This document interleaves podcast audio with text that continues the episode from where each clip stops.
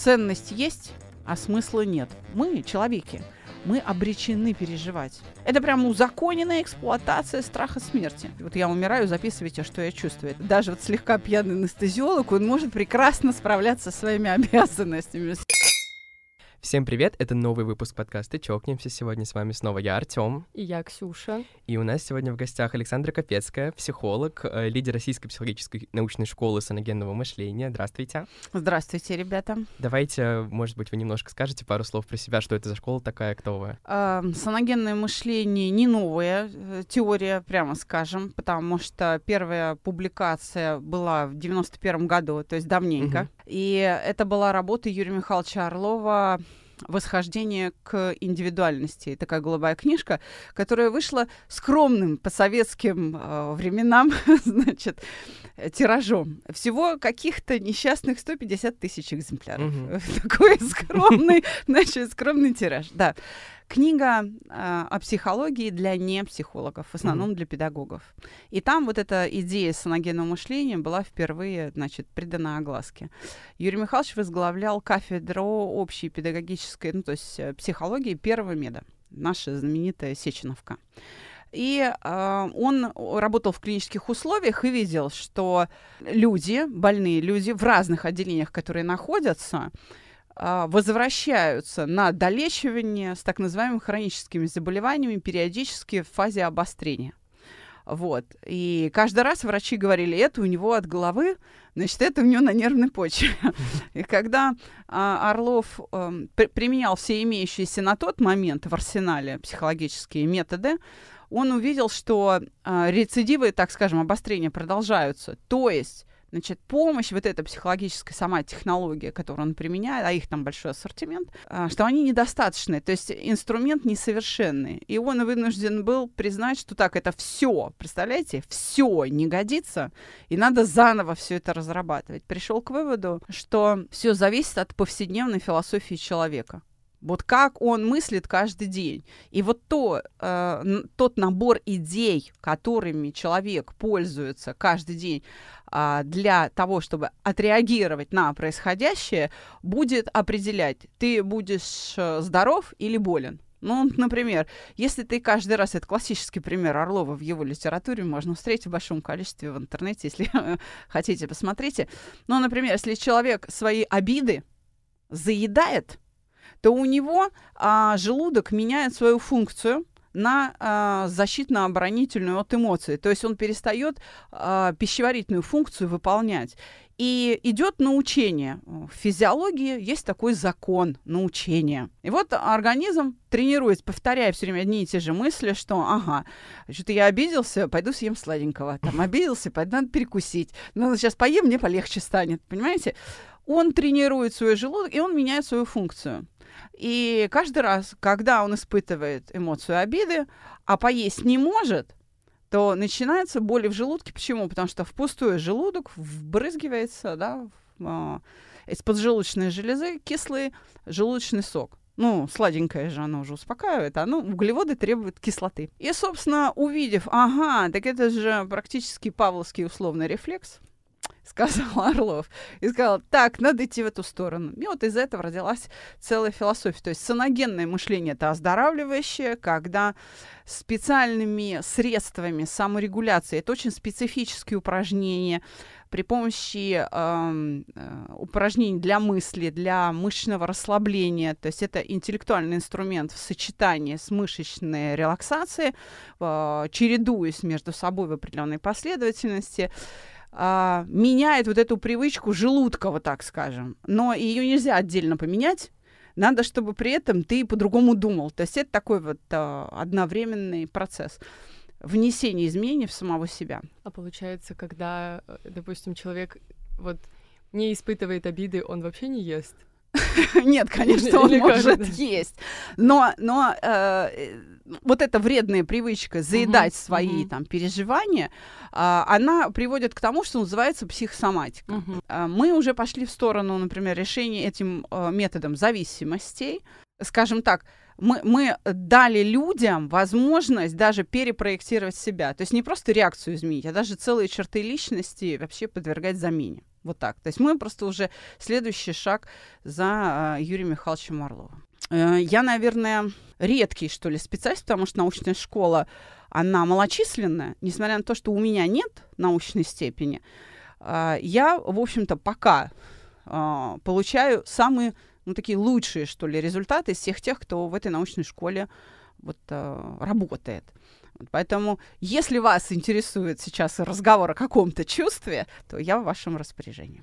Мы, собственно, очень давно хотели э, записать подкаст с психологом. Если послушать наши последние выпуски, мне кажется, мы там в каждом втором говорим, как было бы здорово, э, потому что мы периодически, вот у нас э, возникают какие-то такие экзистенциальные вопросы, на которые мы не понимаем, как на них ответить, как на них взглянуть. Собственно, когда у нас, наконец, э, появилась такая возможность, мы решили взять такую достаточно сложную и, наверное, э, серьезную тему — это смерть. Да и, собственно, страх смерти, который с которым, наверное, сталкиваются все в какой-то момент своей жизни, э, кто-то раньше, кто-то позже, кто-то в детстве. Эм, у меня, мне кажется, это произошло, наверное, вот лет в 15. Я услышала такую фразу, я не помню на самом деле где, Uh, и от кого, возможно, это было какое-то видео uh, или, ну, типа, текст, ну, короче, неважно. Uh, суть заключалась в том, что говорилось о том, что человек, он а, находится в детстве, пока живы его родители. И он взрослеет по-настоящему тогда, когда его родители умирают. А, вот у меня первая мысль была, ну, как здорово. Ну, потому что я не хотела взрослеть. Вот мне было лет 15, я была к этому морально не готова. А вторая мысль была, это ведь когда-то произойдет.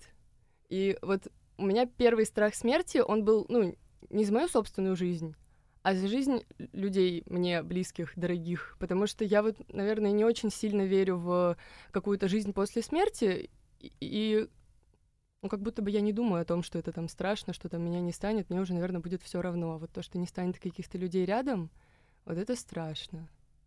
У меня, кстати, мне кажется, вот я сейчас пытаюсь вспомнить, как-то покопаться в своем прошлом, в своем детстве, как будто бы у меня не было как такового момента, когда я осознал страх смерти. Просто у меня вообще очень странная траектория э, жизни, отношения там со всякими ужасами и всего этого. То есть вот у меня почти у всех знакомых, даже у, там, не знаю, родственников, э, кто-то умирал в детстве, там, не знаю, может быть, бабушка, дедушка или там, не знаю, собака, кошка, кто-то. У меня этого почти не было. Вот я застал там за свое детство только вот а там смерть вот своих собак, и то они были как бы не мои, они были у нас уличные в загородном доме.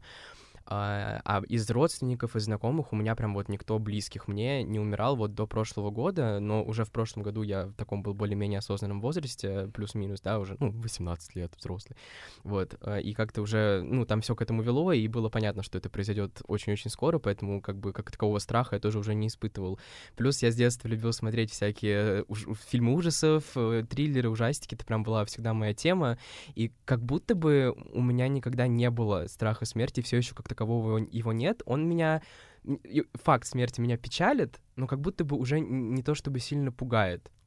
Наверное. Возможно, это до того, как я столкнусь со смертью кого-то близкого, неожиданный какой-то. Надеюсь, что этого не произойдет, конечно. Вот, но как-то вот я пытаюсь вспомнить, действительно, у меня не было никаких... Меня еще знаю то, что у меня очень странный а, этот а, механизм, вот копинг механизм на английском это называется, когда, ну, как я справляюсь со всякими такими тяжелыми событиями, я смеюсь обычно. А, то есть я как бы, мы, когда вот у нас были вот, похороны близкого человека в прошлом году, а, я очень сильно сильно старался не засмеяться, потому что, ну вот, я, как, не потому что я садист, и мне было весело там, а просто потому что, ну, мне было... Я не, не понимал, что я чувствую, и мне вот как-то таким образом хотелось свои эмоции выплеснуть. И я помню, что я смотрел всегда вот мультики как раз, там, диснеевские, не диснеевские, где там показывалась смерть так или иначе. А, там всегда это как-то... Вот когда мы про это еще чуть-чуть позже поговорим, как это где показывалось, но вот когда они начали непосредственно показывать смерть хороших героев а, и показывали, как другие герои с этим справляются, мне как будто бы это всегда очень вызывало вызывало такое ощущение комфорта. Возможно, поэтому у меня никогда не было как такового страха смерти. То есть, не знаю, это, это, это интересно. Ну вот, обращаясь, собственно, к диснеевским, наверное, в основном про Дисней мы будем говорить, к диснеевским мультфильмам вот 80-х, 90-х, там, э, начала нулевых.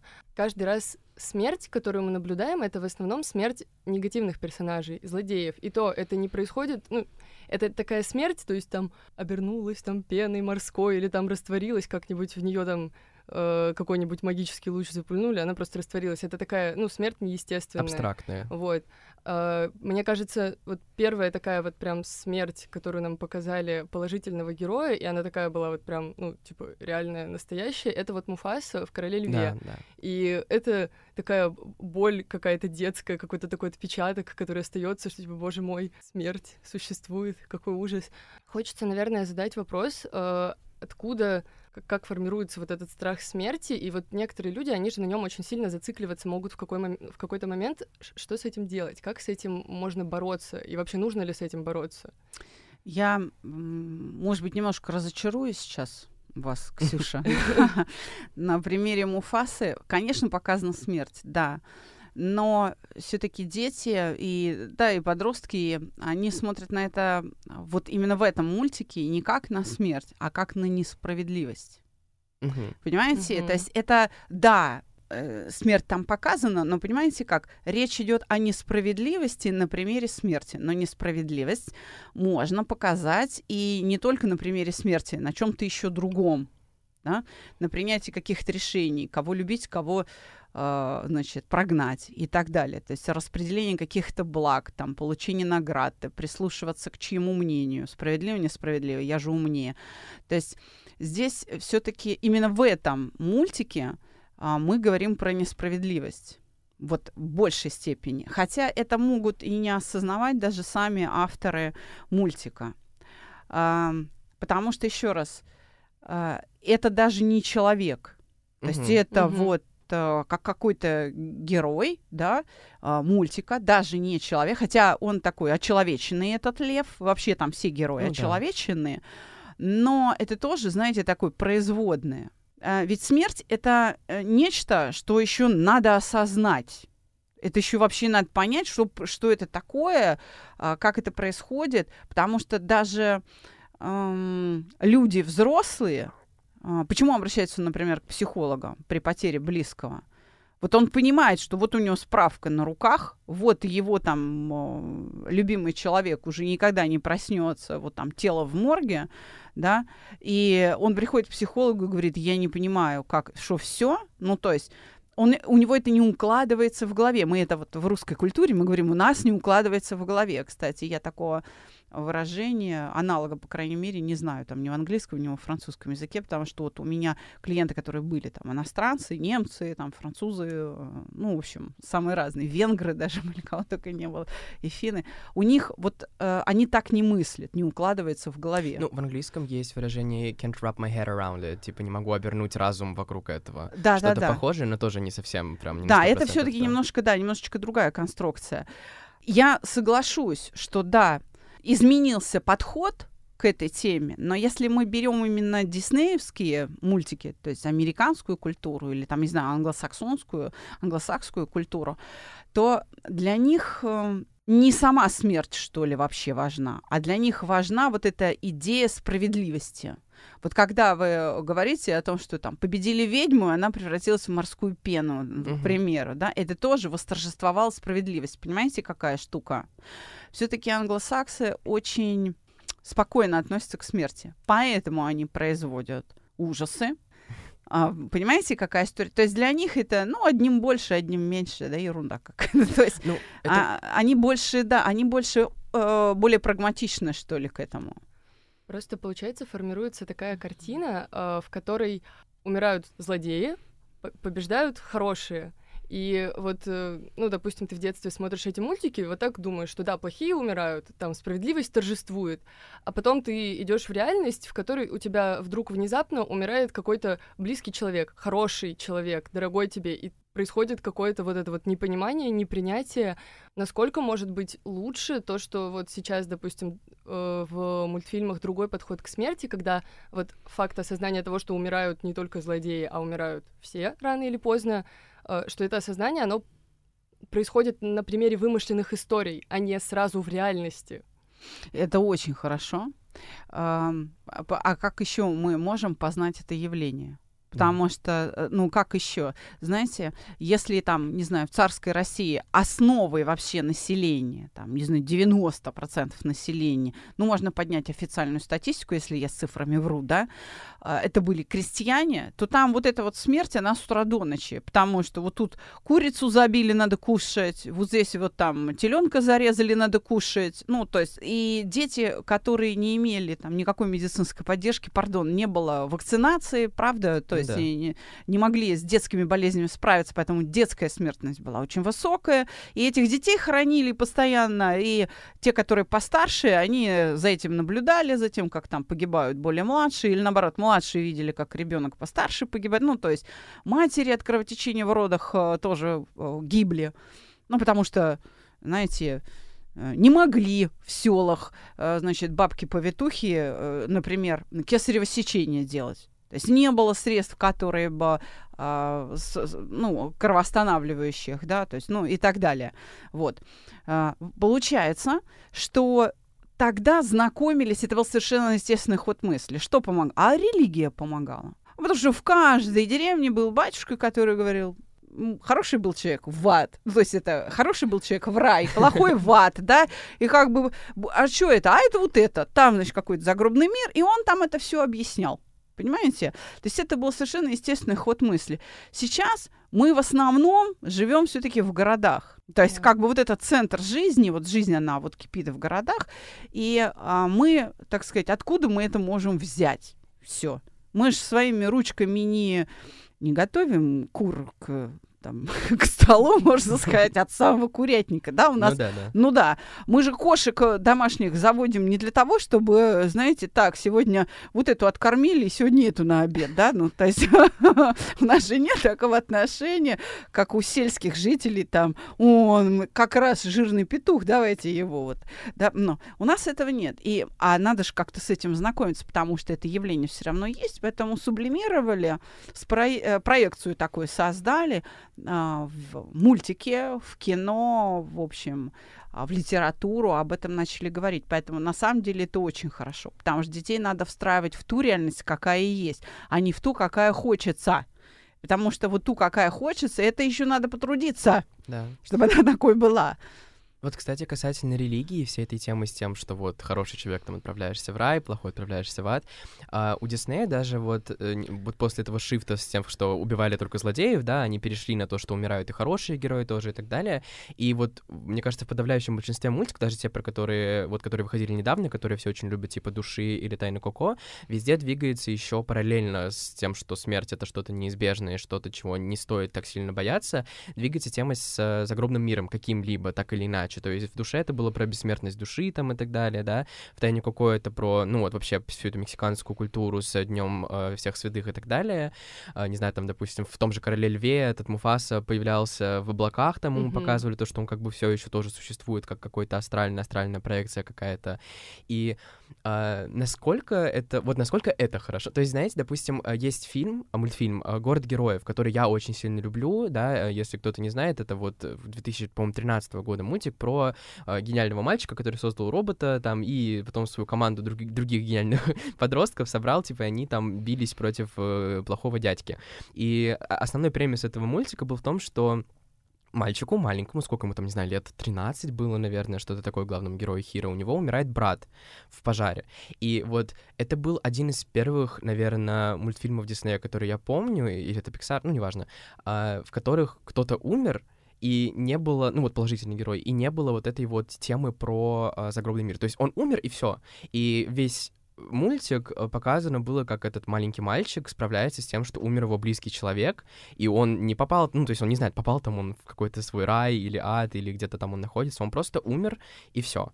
И он как бы, ну, ничего с этим не может поделать, и вот там вот эта вот вся печаль, тоска и так далее, все это показано очень так э, интересно, натурально и страшно. И вот как бы что лучше показывать детям, как, какой нарратив лучше двигать? О том, что э, нужно просто научиться с этим справляться, или, или как бы что вот стоит думать, что есть какое-то что-то загробное, что-то э, после жизни, какая-то после смерти, то есть как бы... Ну, потому что как бы в мультике это работает, да, то есть интересно наблюдать за какими-то там перипетиями в волшебных мирах, что все есть после смерти там и так далее, но в реальной жизни-то никто толком не знает, что происходит после смерти, и вот как проще как бы людям через мультик, детям проще через мультик объяснять, что это просто что-то, что происходит в жизни, что нужно принять, или что после смерти еще будет какое-то э, что-то хорошее, что тебя там ждет, чтобы было проще это принять. Вот как лучше, сразу правду или как какие-то такие витальные мысли. Сейчас э, тоже, ну, наверное, скажу что-то необычное. Но и то, и другое надо говорить. То есть на самом деле и то правда, и другое тоже правда. То есть и идея загробного мира это тоже правда. И э, если мы об этом не говорим, это тоже правда, потому что э, в реальность надо встраиваться. Дело в том, что идея загробного мира, она же не вчера родилась. Это не выдумка голливудских ну, да, режиссеров, да. да? Об этом говорят там несколько тысяч лет. Вообще наши предки нам это в наследство оставили. Между прочим, у ранних христиан была идея перерождения и реинкарнации до тех пор, пока в Константинополе, не собрали Первый Вселенский со- со- собор, где разделилась церковь на, значит, вот католическую и православную, они там приняли решение, что так, это теперь все ересь, мы про перерождение и не говорим, и сожгли к чертям собачьим, значит, эту Александрийскую библиотеку, инквизировали ее к фене, да, вот, то есть на самом деле если вы за, э, хотите сказать, что там загробный мир это неправда, ну или как бы сейчас вы пока так думаете, скорее всего, вы тоже пересмотрите э, свое отношение, потому что вам стоит, скажем, пообщаться с врачами, м, не с патологоанатомами, нет, да, но, но с врачами э, реанимации, анестезия реанимации. Вот это те люди, которые отвечают за жизнь человека во время операции. И вот они вот этот вот момент отделения души от тела, вот они как раз это видят, и они практически все делятся на две большие касты. Очень редко я встречала людей, которые как бы э, анестезия реанимации между этими двумя кастами. Первое — это люди, которые очень верующие, прям очень воцерковленные такие, в общем, православные или там буддисты, или ну, то есть это прям очень верующие люди. Вторая каста — это вот прям хронические алкоголики. Вот. Это, правда, не влияет на качество их э, как э, врачей. Это влияет на их человеческие качества, но как доктор он свою работу и в том и в другом случае, даже вот слегка пьяный анестезиолог, он может прекрасно справляться со своими обязанностями, серьезно говоря. И вот между ними где-то э, такая очень узкая прослойка, которые не определились. Вот.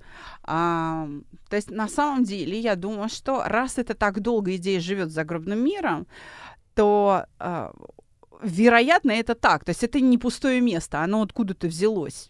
Понимаете? Угу. Вот все, что ненужное, все, что пустое, бессмысленное, оно все вымирает, как динозавры за ненадобностью. Если что-то живет очень долго, значит, в этом есть какая-то польза, какой-то смысл. И а, поэтому я и говорю, что и идея загробного мира, и а, ее игнорирование, то есть попытка встроить при помощи вот этого мультика да, а, человека в реальность, и то, и другое правда, и это должно быть, и то, и другое должно быть. Просто, если первый вариант с загробным миром, он более легкий, мне легче принять смерть, э, потому что я понимаю, что это не конец. Да. То вот осознать вот этот конец, его гораздо сложнее. Здесь требуется большая работа души. Поэтому на самом деле надо, наверное, начинать с первого и приходить ко второму. Угу. То есть обе компоненты, обе идеи, они нужны, они важны.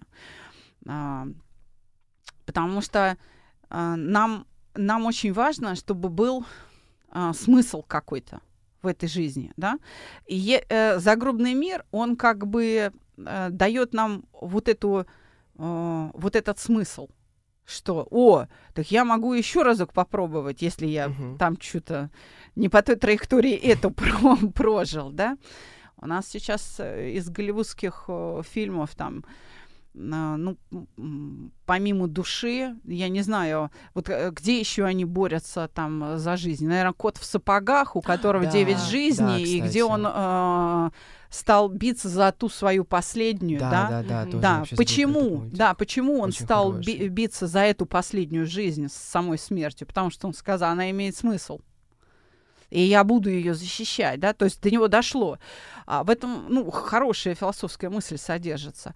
Вот э, я бы так сказала, знаете, и то, и другое при этом вообще не дает никакой информации о самой смерти. Если вы почитаете медицину, чего говорят э, врачи, как они описывают, э, смерть, один из наших великих врачей, чьим именем назван один из наших там, лучших университетов медицинских, он, когда умирал, он по потребовал, посадил рядом с собой учеников, у Зощенко в одном из, по-моему, рассказов это описано, и э, сказал, записывайте, вот я умираю, записывайте, что я чувствую. Так вот, э, человек рождается в муках, а умирает-то он в блаженстве. Поэтому на самом деле, если мы говорим правда или ложь, если мы в, в, эти, в этой двоичной классификации сейчас будем мыслить, у нас что получается? Нам врут. Нам все мультики врут. И вранье заключается не в том, э, что ну, там есть загробный мир или нет загробного мира, а вранье в том, что это что смерть она болезненна. Вот именно сам момент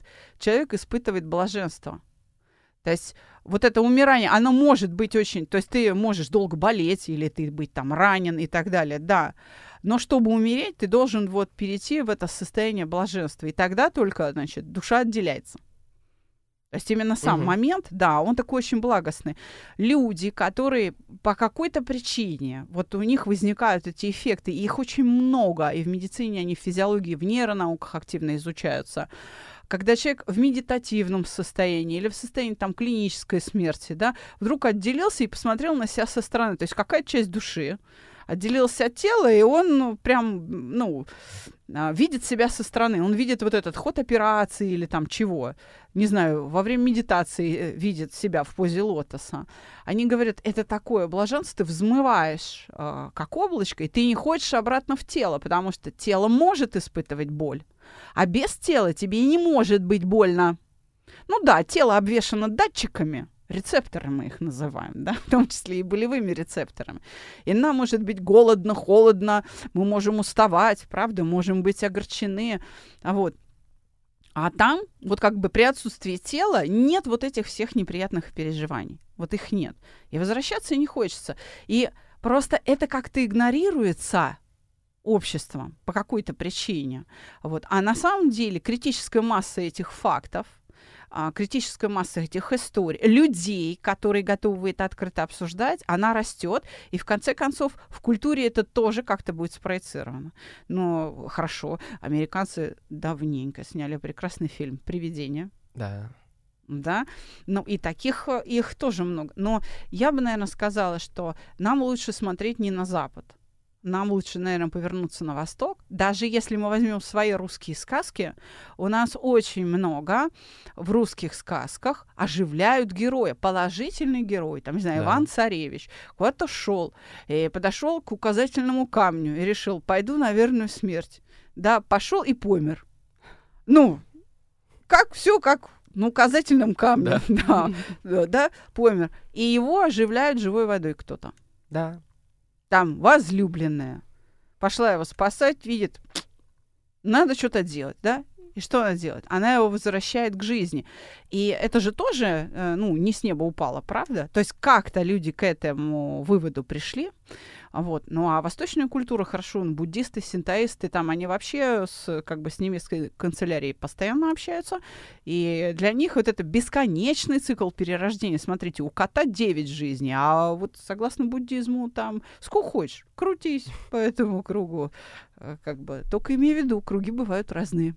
Просто вот как будто бы э, складывается ощущение, что идея э, либо перерождения, либо, ну, там, какого-то вот этого мира после смерти, э, как будто бы обесценивает вот жизнь, в которой ты живешь в моменте. Как будто бы в целом, вот если в этой меня ничего не клеится, можно ее как-то профилонить, прожить нормально следующую, типа, ну, вот что-то такое. Кажется... А вот нормально как раз и нет. Да, мне кажется, то, что это же обычно еще работает. Ну, знаешь, как бы обычно говорят, там, не знаю, что э, если у тебя там все плохо в этой жизни, значит, ты в прошлой жизни там кому-то нагадил и так далее. То есть как будто бы это, знаешь, тоже не совсем так работает, что ты можешь эту жизнь просто пропустить, а потом переродиться, не знаю, гениальным королем какой-нибудь маленькой страны и жить в богатстве. Я больше хочу подвести, Да, наверное... это не рулетка, это да. правда, это не рулетка. Я больше хочу подвести, наверное, к тому, что идея э, того, что жизнь конечна, э, заставляет на нее как-то ну, как-то цен... да. Короче, ценности больше в ней видеть. Ну, как будто бы, да, по-другому смотришь, когда ты знаешь то, что у чего-то есть конец, после которого ничего не будет. Ты как будто бы, да, начинаешь э, переоценивать вот. свои действия. Э, Знаете, кино... что получается? Получается примерно так. Ценность есть, а смысла нет. Да. Вот, так и надо как-то это противоречие решить. Вот э, в кино, в мультиках тоже в последнее время э, вот эту тему разгоняют на примере ну, персонажей вампиров, Мгм. которые э, там, проживая тысячи-тысячи лет, э, относятся к жизни как, типа, боже мой, надоело. Ну, мне уже все присытилось, я уже все попробовал, и я просто смотрю за тем, как мир меняется, и люди просто умирают вокруг меня, просто все умирают. Вот есть несколько там фильмов, сериалов, где показывают, как это не вампир, а просто человек по каким-то непонятным обстоятельствам там стал бессмертным. Вот наш любимый сериал «Вечность», Э, там как раз э, персонаж загадочным образом его как-то застрелили, он проснулся в воде, и он понял, что он не стареет, и каждый раз, когда его убивают, он возрождается в воде, он помнит всю свою предыдущую, все то, что с ним происходило, он помнит, как он умер, и вот он не понимает, что ему с собой делать. А потом он встречает человека, который такой же, как он, только ему не 200 лет, а 2000. И он пытается понять, как себя убить, потому что ему уже, ну, присытилось вот это все. И как будто бы вот мы все стремимся к тому, чтобы как-то продлить жизнь, там какой-то эликсир бессмертия пытаемся сотворить, а, хотя казалось бы, вот чем жизнь, как бы вот чем как это понять, как это объяснить-то? Как бы, короче, когда жизнь она конечна, она как бы ярче ощущается и ценнее, как будто бы. Да, ну не как будто бы. Что так скромно-то? Ну просто есть, наверное, люди, которые со мной могут поспорить. Да, конечно. Не то, что есть, а жаждут. Сейчас будут еще в комментарии вам накидывать тут. Но смотрите, это противоречие, да. Мы ищем, скажем, а, экс- эликсир бессмертия а, для того, чтобы продлить свою жизнь. Это иллюзия. На самом деле мы ищем эликсир бессмертия, чтобы избавить себя от страха смерти. Вот. Вот да, это вот будет правильнее сказать. Да. А, да, но э, а как же тогда быть самоубийствами? Ведь а, люди понимают ценность жизни, да, и о- у- убивают себя, э, не будучи бессмертными. Понимаете? Хорошо. У нас есть вот этих историй в кинематографе тьма тьмущая. Хорошо. День сурка, пожалуйста. Мгм. Да, э, это, так сказать, вот прям испытание для него, чтобы он стал другим человеком, да. Но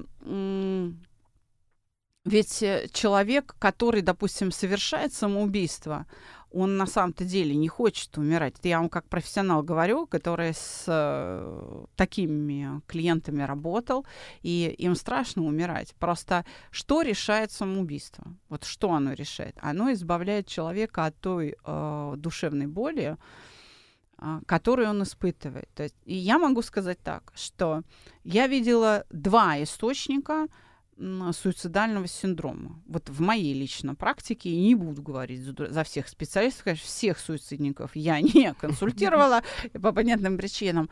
А, Два а, варианта. Или тяжелый невроз стыда, то есть человек сам собою не в ладах. Стыд это что такое? Это переживание несоответствия вот своих каких-то качеств, своего поведения, своих свойств, своим представлением о себе. Вот это стыд. Когда у меня ожидания мои, направленные на себя, мной уже не подтверждаются. Вот так возникает стыд. Когда э, мы читаем литературу, это звучит в литературе там профессиональной как непринятие себя, то- тотальное непринятие. То есть я сам в собой в разладе. Вот. Не с другими людьми. Вот если с другими, это будет обида или чувство вины. А, а стыд — это в разладе с самим собой. Это вот это первый источник э, значит, суицида. Второй — это чувство вины. И, как Мгм. правило, это вина за какой-то невосстановимый ущерб. В 78-м, что ли, году я еще была там вообще ребенком, я этого не помню. Я помню это из э, газет, потому что, когда я уже подросла, об этом говорили, вспоминали.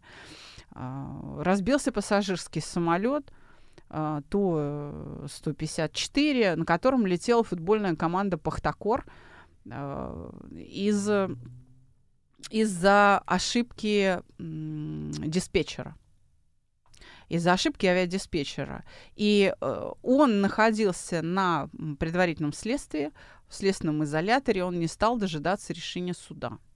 Он э, совершил самоубийство. То есть Мы знаем еще в Европе э, выгоревший с профессиональным выгоранием пилот тоже направил самолет, э, французская какая-то авиакомпания в гору и э, себя убил вместе там с пассажирами, которые у него там за спиной, да.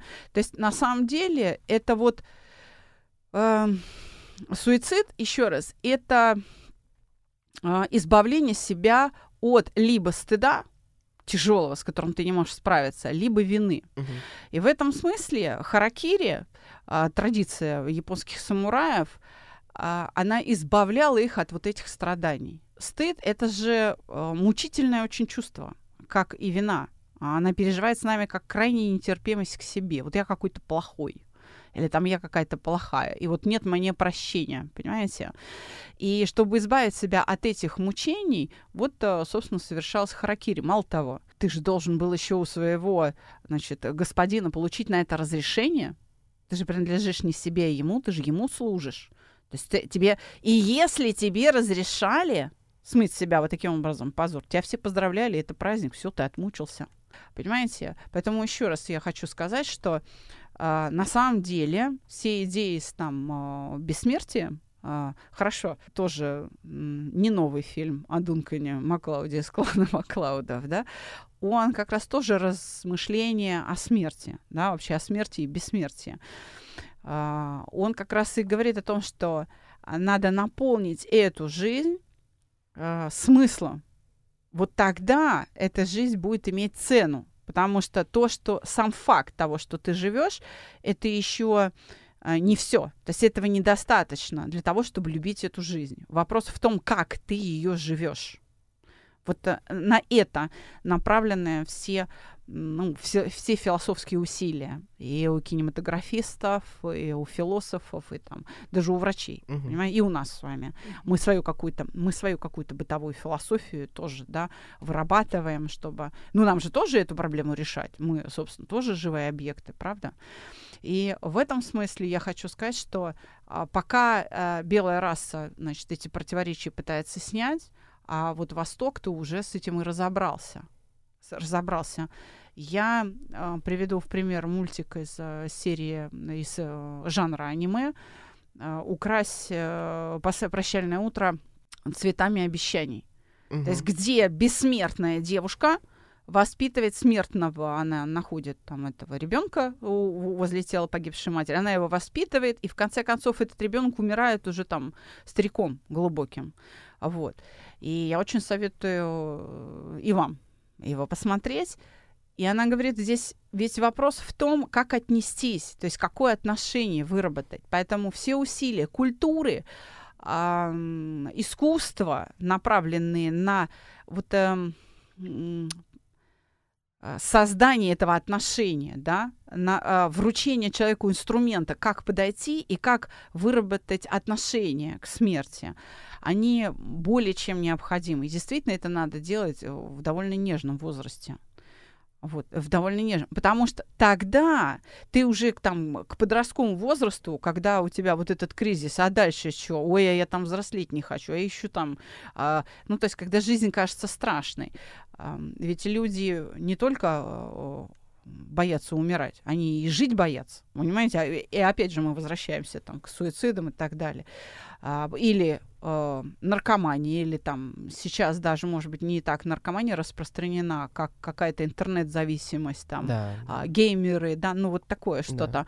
Вот. Это же тоже уход из этой жизни, но он такой, сублимация. То есть я ухожу в виртуальную жизнь, потому что в реальной я боюсь жить. То есть это все разговор про беспомощность. Я вам так скажу. А, смерть, она и у вас, вот здесь сидящих в этой студии, она ассоциирована с удушьем. То есть на самом деле чисто физиологически страх смерти нами переживается как невозможность дышать. Да. Да. Да, да. да. Всего-навсего, да? Поэтому вот а, с, а, в нашей научной школе это вот как раз Орловым очень хорошо описано. Ну, вот как невозможность дышать. Я не могу сделать вдох. И вот это вот страдание мое. Поэтому а, что Орлов предложил? А, если ты, думая о смерти, можешь сохранять вот это вот ровное, свободное дыхание, если у тебя нет спазма дыхательных мышц, то ты перестаешь бояться смерти. В- вот в чем все дело-то. То есть как ты подходишь к саморегуляции? То есть как ты об этом думаешь? Мы же все время говорим, а, когда к нам кто-то прибегает, взволнованный, а, я не знаю, что мне делать, мы что говорим? Подожди, успокойся, давай подумаем спокойно. На что мы указываем человеку? Мы ему говорим, расслабься, то есть на мышечное напряжение, потому что сейчас вот все наши вот эти с вами красивые философские, значит, рассуждения, они сведутся к тому, что, а кто эти э, рассуждения производит? Биологический объект. И а, тело человека это тот инструмент, который обеспечивает переживание, обеспечивает эти реакции. Что такое эмоции? Любая эмоция, приятная, неприятная, любая абсолютно. Это а, архитектура некоторых мышечных усилий в теле. Все. Да, там э, это эти мышечные усилия обеспечиваются гормонами, там, гуморальным составом крови, там, нервной силой, но в целом вот эта вот архитектура мышечных усилий, поменяйте эту архитектуру, еще раз ту же мысль на новую архитектуру мышечных усилий дайте, и нет переживаний, вернее, оно другое. Для чего э, человечество там 10 тысяч лет, ну, то есть это очень давно происходит, не 2 тысячи, а гораздо больше, медитирует. Вот для этого. Для того, чтобы поменять эти усилия и в другом состоянии подумать о том, на что я реагирую вот этим мышечным зажимом с пастикой. Повышением там частоты сердечных сокращений. Или там вдох сделал, выдох сделать не могу. Ну, или наоборот, выдох сделал, вздохнуть боюсь. То есть ком в горле, там еще что-то. Вот на это. Ведь, а, не знаю, может быть, вы осведомлены, вы такие ребята образованные, но медитацией занимались, например, и древние греки. Да, античная конечно. философия. Да. да, духовные упражнения. Да. Это же вот оно. То есть они просто были немножко другие. Не такие, как там на Востоке. Не в позе лотоса, понимаете? Да, но они были. Да. Да. И э, для того, чтобы возвыситься, то есть современной, э, в современной науке э, это называется подъем мышления. Вот так, выполнить подъем мышления. То есть, смотрите, отделить переживание от себя, отделиться как бы от переживания, осмыслить его.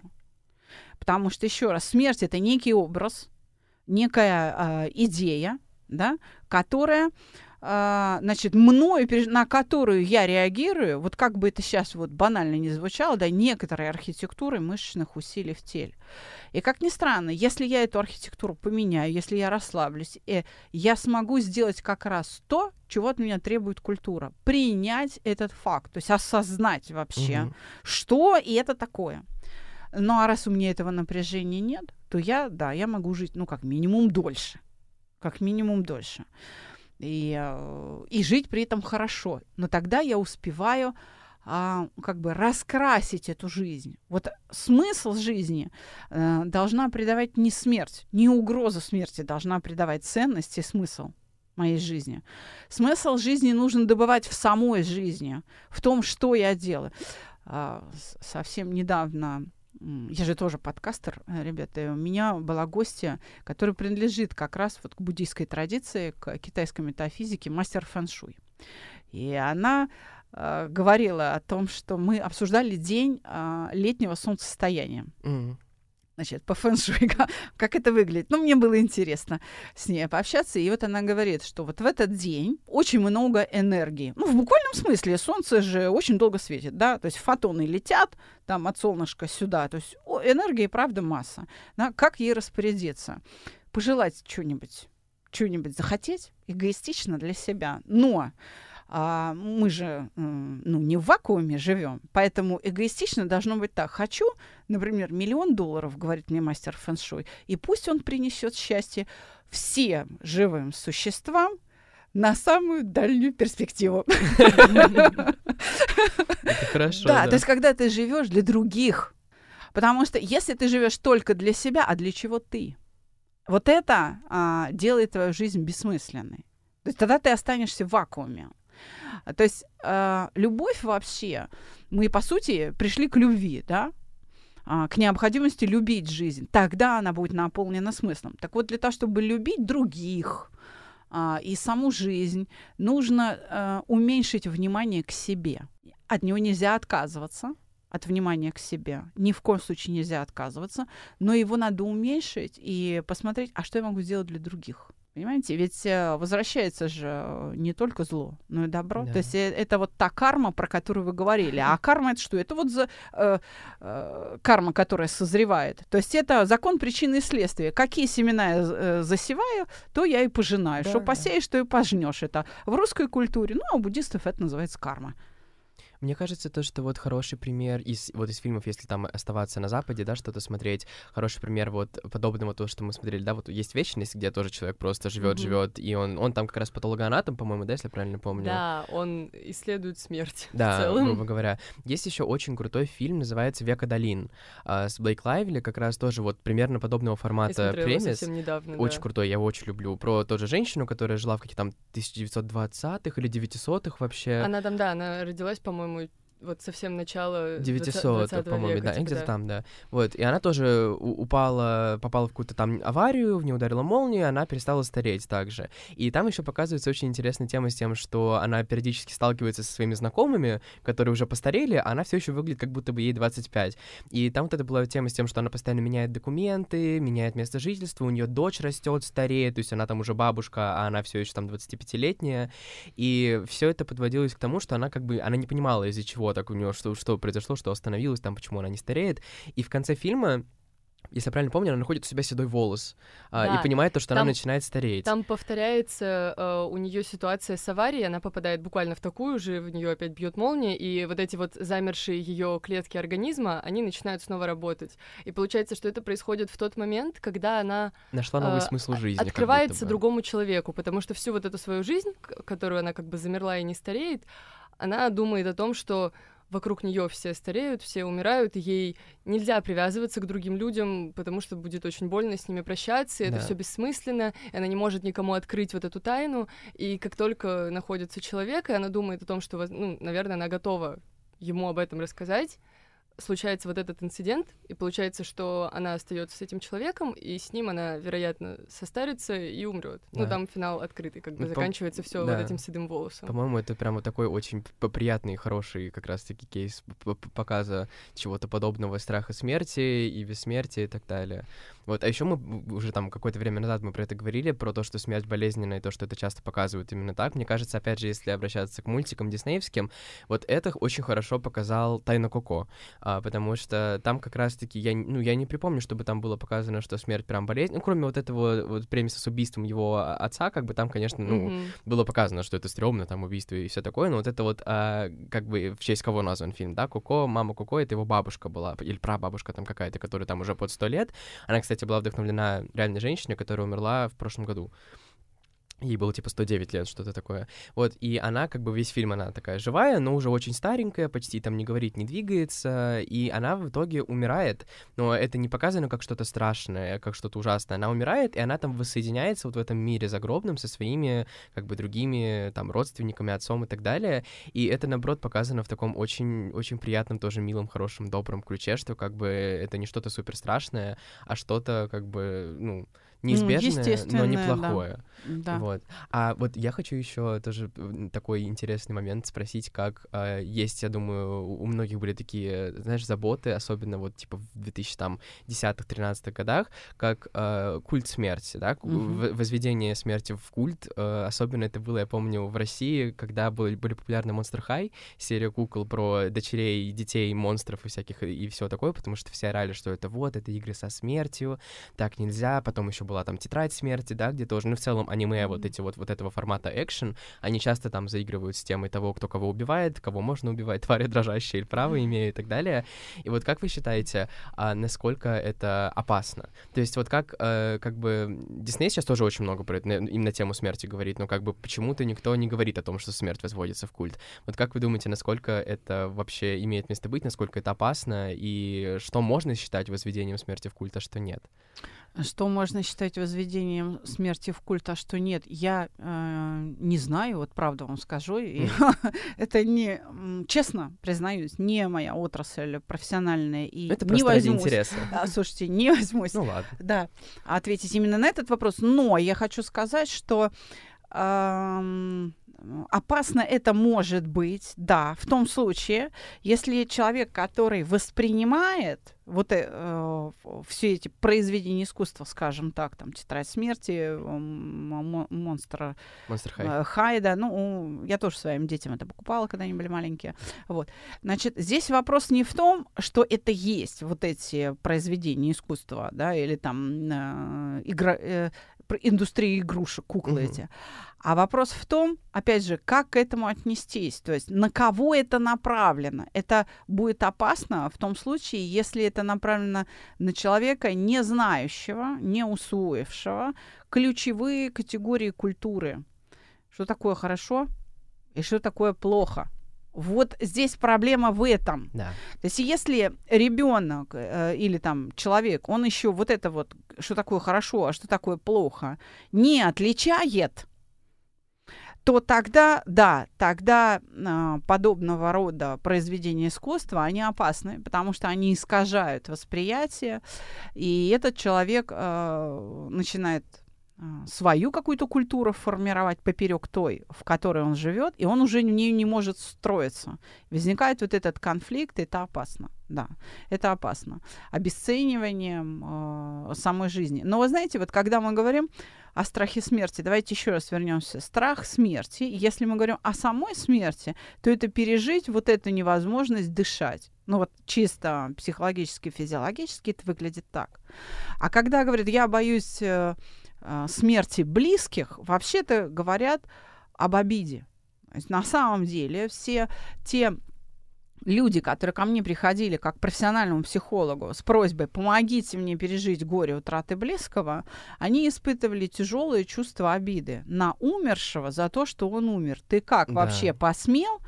Меня Я тебе не разрешала вот понимаете, то есть мои ожидания, что ты будешь жить вечно или умрешь, ну, завтра, ну, точно не сейчас, а вот, не оправдались. То есть это вообще, опять же, э, справедливо, несправедливо, но это вот этот разговор. Но э, чисто э, для психологов, вот в нашей отрасли, если мы сейчас все это вот расчистим от как бы там побочных каких-то смыслов, то это переживание обиды. Вот я не готова быть обиженной твоей смертью. Поэтому не смей помирать, понял? То есть, или поняла? Вот это а, внутри у человека сидит. Как бы это, да, вы знаете, это так немножко, ну, забавно или парадоксально звучит, но как только люди это осознают, они понимают, что все дело в ожиданиях, вот, что я горюю, потому что мои ожидания, что он сейчас оживет и вернется ко мне, не сбываются – как только я это осознаю, я могу снять эти ожидания, но вместе с ними и боль уходит. Почему? Потому что нет разницы между ожидаемым и реальным. Вот мне нужно, чтобы э, а, мое отношение к жизни точности, в точности соответствовало самой вот этой окружающей меня действительности. Почему нам больно? Потому что наше представление о том, как должно быть, не подтверждается этой реальной действительностью. Вот эта вот разница между тем, как должно быть и как есть на самом деле, вот, она и э, создает внутри нас а, отрицательные переживания, целую гамму их, там, я уже говорила, там, обида, вина, стыд, страхи, там, одиночество, ну, короче, отвращение, оскорбление и прочее, прочее, ревность, да, там, зависть, вот это все. Великолепие э, возникает из-за разницы между тем, как должно быть и как есть на самом деле. Ну, должно быть в моей голове. И вот а, в этом смысле мы, человеки, мы обречены переживать. Потому что эта разница будет всегда. Почему? Наши идеи, они со временем устаревают. Потому что реальность, вот как мир развивается, материя вообще, вот в широком философском смысле, материя в своем развитии, в своих переменах, вот в такте перемен, она опережает нашу мысль. То есть на самом деле мы вот сейчас что-то поняли, какие-то законы физики открыли, а материя уже другая. Угу. И мы такие, так, угу. в законах есть исключения. Ну вот понимаете как? Вот я там, не знаю, с вами познакомилась и там встретилась раз, два, пятнадцать, и вот я запоминаю повторяющиеся фрагменты ваших поведений, и тогда я могу предвидеть. Я уже на шестнадцать раз, ну понятно, раз Ксюша приедет, сейчас будет вот это. Мгм. да, и это подтверждается, но я только слежу за подтверждением, я не слежу за переменами в Ксюше. Проходит там пять лет, Ксюша уже другая, но я-то об этом не знаю, я об этом даже не думаю, я за этими переменами не слежу. И вдруг я приезжаю к Ксении, значит, навстречу, и а она себя ведет по-другому. И такие, фига себе, что-то Ксюша испортилась. Да нет, друзья мои, нет у людей сроков годности, как на консервных банках. Ну нет этого. Сроки годности есть у моих ожиданий. И вот это представление о мире мне нужно все время подвергать ревизии. Как сказал один из замечательных концептуалистов, есть такая научная школа в, в России, это тоже, ну, производная от Советского Союза, они еще в СССР родились в 60-х, там 65-64 год, по-моему. А, Владимир Масленков, он, он писал так. Мы можем не любить этот мир, не соглашаться с ним, там, считать, что он несправедлив, да, но отражать его внутри себя мы обязаны адекватно. Понимаете, какая штука? То есть мы обречены переживать. Мы будем переживать не только смерть, мы будем переживать и счастье, мы все будем переживать. Как мы к этому относимся? А это будет зависеть от того, на что направлен фокус внимания. Вот о чем я думаю. Мгм. Как говорят там, ну вот, скажем, э, обзывай все время человека свиньей, так он и захрюкает, да, ну так и говори ему, что он молодец, он будет молодцом, ну и так далее. А, на что направлен фокус внимания? Вот все великолепие искусства во всех его проявлениях, оно управляет нашим фокусом внимания. Но у нас же голова дана не только для того, чтобы шапку носить, да, а еще я ей ем, как, как говорится, да.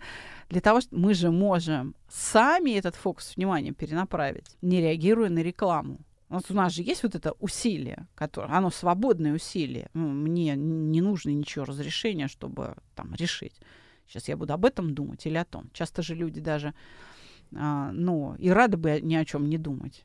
Ну, у них не получается. да. Значит, то есть мне нужно а, какие-то, еще раз, обратиться к себе и понять, что, о, так а о чем я буду думать, это же мое решение.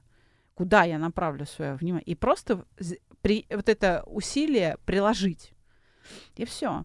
И а, тогда я начну свой путь, какую-то свою дорогу начну прокладывать к тому, чтобы выработать отношение к смерти. Но опять же, к чему? К тому, что я умираю в блаженстве, что, ну, ка- что это такое? Потому что, да, переплетено очень тесно ценность и смысл жизни, и там страх смерти, да, то есть э, и смерть. Это все очень переплетено, но это нужно вот так расчищать одно от другого, не смешивать, потому что, еще раз говорю, жизнь сама по себе, она прекрасна, да, и смысл жизни придает не смерть, а сама жизнь. Она придает смысл, и она придает ценность. Потому что вопрос в том, какая это жизнь. Вот. Страх смерти для людей, которые об этом не думают, очень нужен. Он нужен для того, чтобы общество могло выживать все. Потому что если человек не обучен думать, если он не знает, вот это, что такое хорошо, что такое плохо, или как-то очень по-своему это понимает, не так, как оно есть на самом деле, а вот как оно есть на самом деле, это по Карлу Марксу а, практика, критерий да, Мгм. истинности, да, то есть нужно вот эту действительность познать, ее оценить, и как бы не, не строить иллюзий, а вот. А, а э, страх смерти нужен для того, чтобы управлять большими массами вот этих э, плохо слабо думающих людей, Да. вот, не обученных думать, потому что э, надо же как-то их э, побуждать соблюдать правила. Все абсолютно государства в мире, все а, используют страх смерти для управления своим населением. Да. За счет чего? Это уголовный кодекс. Значит, сделал вот это, расстрел. Все. Ну, то есть, это прям узаконенная эксплуатация страха смерти. А, почему? Потому что вот эта опасность потерять жизнь, да, она является очень мощным рычагом управления. Очень мощным рычагом. То есть, если ты человеку вот э, не можешь объяснить там э, с интеллектом проблемы, да, не- ну, нет вот этой среды, в которой ты можешь положить какую-то мысль, которую он может освоить. То есть там емкость мозга маленькая, неважно, он может и не виноват в этом. Понимаете, я сейчас никого не обвиняю. Я говорю, ну вот просто как бы, ну нечем думать. Вот как бы человеку, да, значит, но он способен бояться. Ну, эмоции тоже он все равно будет э, испытывать. Но даже сумасшедшие те переживают. Только не так, как мы, но там же тоже переживания есть, да? Значит, поэтому э, ты ему ставишь пистолет к виску и говоришь, значит так, еще одну козявку сожрешь, пристрелю нахрен, да? И так ты э, формируешь культурного человека, который в приличном обществе не ковыряет в носу и не ест публично козявки. Ну, то есть вот, да, то есть на самом деле у страха смерти есть в этом смысле много пользы. А вот человек, который находится на другом уровне развития, который способен это осмыслить, он тебе скажет, стреляй в мою комсомольскую грудь. Да, то есть он может это преодолеть. И а, для культуры, для самой очень важно а, тоже меняться, потому что культура тоже устаревает. Но да. обратите внимание, как менялись цивилизации, там, допустим, античность, Византия, Рим, э, феодальная Европа, средние века, эпоха Возрождения. Это все рождение и смерть культур. И вот мы сейчас с вами все вместе, не только вот мы втроем, да, вот вся планета переживает очередную вот это вот а, перемену культур. Вот сейчас будет рождаться какая-то совершенно новая культура.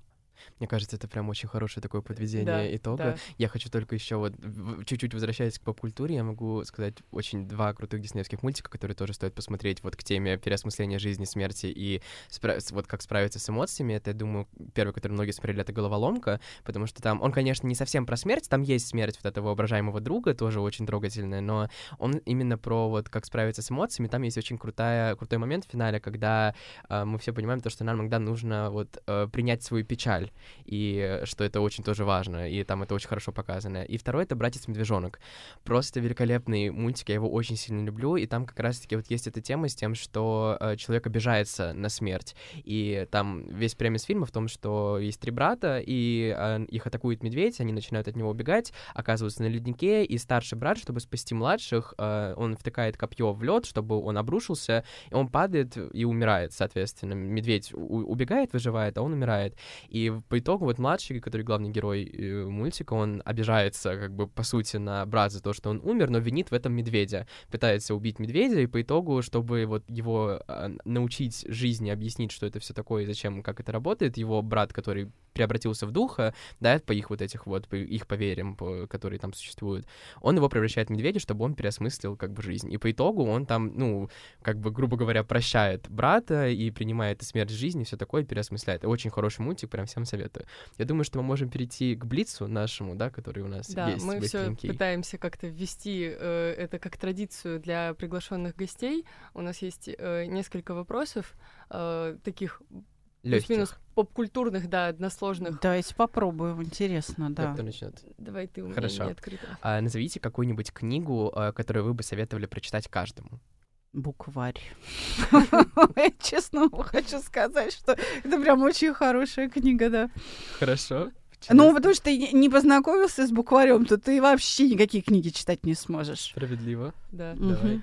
А, фильм, который вас впечатлил, может быть, из последних, из недавних? Вот недавно что-то, да, такое, что вы смотрели? Телесериал «Вампиры э, средней полосы». О, да. Хороший, хороший, да. да, мне кажется, очень. А, ваш любимый подкаст? Ох, а, есть очень интересный подкаст о моде и стиле. Называется, он, э, там у нее немного выходов девушка ведет, как надеть. Это такой душевный подкаст, что я его, наверное, вот а, больше всех люблю слушать. А ваш любимый мультфильм? Ну, погоди, слушайте, я советский человек. Правильно, я обожаю тоже «Ну, погоди» в детстве, очень много смотрел. У меня «Ну, погоди» на кассете, да, я поэтому в детстве его очень-очень много раз То же самое. Да, так, еще. И финальное, а, назовите вот вашу любимую песню из детства или из юности, вот что-то. Вместе оттуда. весело шагать по просторам. Понимаю, да? у, меня, у меня она причем тоже очень сильно ассоциируется с детством. Она у меня на диске да, была, да. и мы ее слушали постоянно на даче летом, когда меня отвозили туда, да. Что я ее и сейчас пою. Да. Например, когда одна на дачу еду, да, я ее да, пою, да. Ну, в целом все, да, это на этом мы подходим к концу. Это был, мне кажется, очень-очень интересный и глубокий выпуск. Спасибо, что пришли и помогли нам с этим всем разобраться. Ну, Спасибо целом, вам, да. ребята, большое за приглашение. Очень приятно видеть, что у нас такая молодежь образованная и глубокая. Мы Правда, стараемся. да. Рада, но что не разочаровали. Не, не зря стараетесь, ваши усилия Спасибо. не напрасные. Спасибо огромное. А, Была рада. Не знаю, насколько я смогла помочь, но какие-то, наверное, разнообразие идей каких-то еще накидала Да, слушателям, чтобы Да, да. им был, знаете, материал, над которым можно думать. Да, Вот. определенно. Да, спасибо вам, что дослушали нас до конца. Если вы дослушали, надеемся, что дослушали. Ставьте нам лайки на Яндекс Музыке, подписывайтесь, слушайте дальше. Подписывайтесь на наш телеграм-канал, он Да. у нас все еще существует. Да, да, и мы там иногда постим что-то прикольное. До новых встреч, всем пока. Пока-пока. До свидания.